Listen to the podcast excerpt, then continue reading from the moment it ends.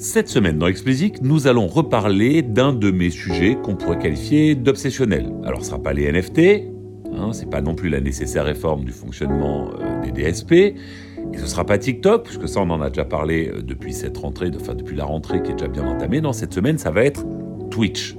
Alors la lumière est venue de l'énorme fuite subie par cette plateforme qui a dévoilé notamment les gains des streamers qu'elle rémunérait le mieux. La fuite a été évidemment très largement commentée et bah, c'est cette fuite qui me permet aujourd'hui de vous livrer cet épisode. Alors très rapide flashback sur ces 18 derniers mois. La pandémie n'aura pas été négative pour tout le monde, particulièrement pour Twitch. Le service de streaming euh, très majoritairement utilisé par les amateurs de gaming appartient depuis quelques années à Amazon. Et on pourrait dire que euh, bah, pour lui, les planètes se sont alignées comme jamais. Parce que ça les a fait passer en fait de services, et même le live streaming en général, mais ça fait passer Twitch euh, d'activités marginales pour geeks en mal de contacts sociaux. Alors je caricature à peine hein, ce qu'en pensaient les observateurs à l'époque. Et ça l'a fait passer à plateforme géniale qui permet de maintenir le lien alors que le monde est arrêté. Alors la musique, il faut bien le dire, était une, des industries les mieux taillées pour euh, arriver à fonctionner sur euh, Twitch en pareille, en pareil, pardon, circonstance. Et c'est ce qu'elle a fait. Du moins, pardon, c'est ce qu'un grand nombre d'artistes indés ont réussi à faire. Car disons-le tout de suite, comme ça, nous pourrons mettre tout de suite le sujet de côté. Entre Twitch et les majors, ce n'est pas la grande histoire d'amour. Et ça date absolument pas du début de la pandémie. Par définition, une plateforme qui permet à tout utilisateur de diffuser en direct et sans filtre a priori du contenu, c'est pas la tasse de Télémajor. Mais si vous ajoutez à cela le fait que la plateforme est pour modèle le fait de tisser une relation directe entre elle et les créateurs, alors vous avez les ingrédients pour foutre en rogne n'importe quel juriste de Major. Donc à la base, pas l'amour fou entre les deux. Et pendant et après la pandémie, alors, me direz-vous? Bah, bah, pas beaucoup mieux en fait. Hein. Euh, pourtant, le nombre d'artistes streamant sur la plateforme a été multiplié par 4, ce qui aurait dû euh, les conduire à s'asseoir rapidement à la table des négos. Mais bah que nenni. À part Warner, hein, qui a passé un deal avec la plateforme il y a très peu de temps d'ailleurs, le leader et son challenger, hein, j'ai nommé Universal et Sony, semblent toujours vouloir vivre dans un monde où Twitch n'existe pas. Ça les regarde, hein, vous me direz. Côté éditeur, il y a le NMPA, c'est l'association des éditeurs nationaux américains, euh, qui a passé également un deal avec cette plateforme. Comme quoi tout arrive et on peut ne pas désespérer que les deux euh, cités plus haut finissent par s'y mettre. Enfin, tout ceci est bien mignon, mais on ne sait toujours pas ce que gagnent les artistes. Et je sais que vous êtes venus pour ça.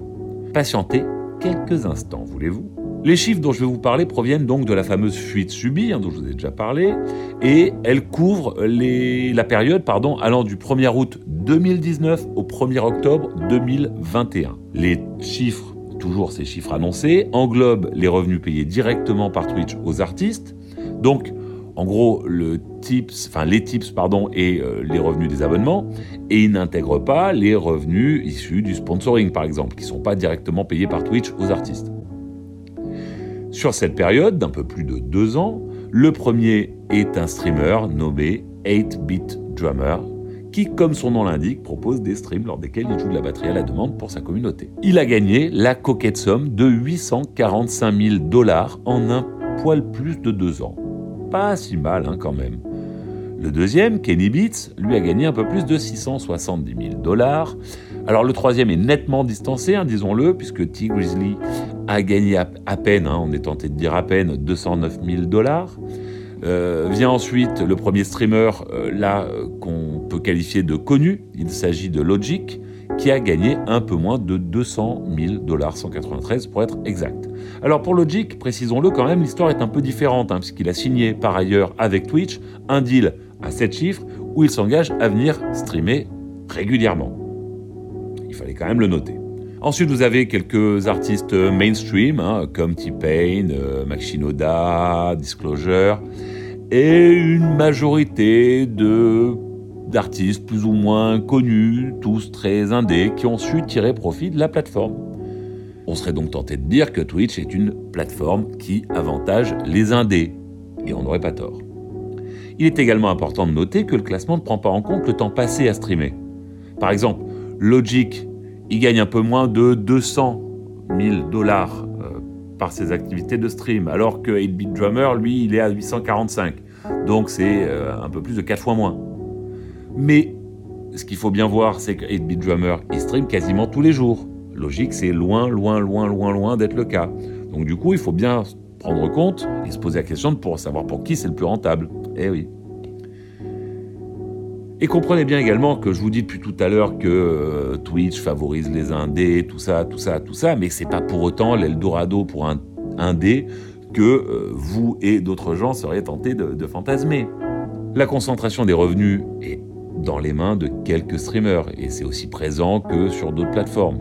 Les 1% les plus regardés captent 50% des revenus et il y a moins de 5% des streamers qui à ce jour ont gagné un peu plus de ont atteint pardon, la somme de 1000 dollars. Pas non plus bouleversant. Alors vous me direz que c'est quand même mieux que le streaming musical, où vous avez les 0,4%, vous vous souvenez, on en avait parlé, qui captent plus des 90% des revenus. Et vous aurez raison, hein, somme toute. Mais bon, c'est quand même pas l'Eldorado euh, certains décrivent. Soulignons également une note positive hein, concernant la marge de progression de ces revenus. Les streamers étiquetés entre guillemets musique gagnent 10 fois moins que les streamers orientés purement gaming. Enfin, et peut-être ceci vous donnera le courage nécessaire pour vous lancer, il n'y a quasiment aucune corrélation entre la taille de votre communauté sur les réseaux sociaux, ou les DSP d'ailleurs, et votre succès sur Twitch. Les comptes musicaux qui ont le plus de succès n'existent pas ou très peu sur les DSP.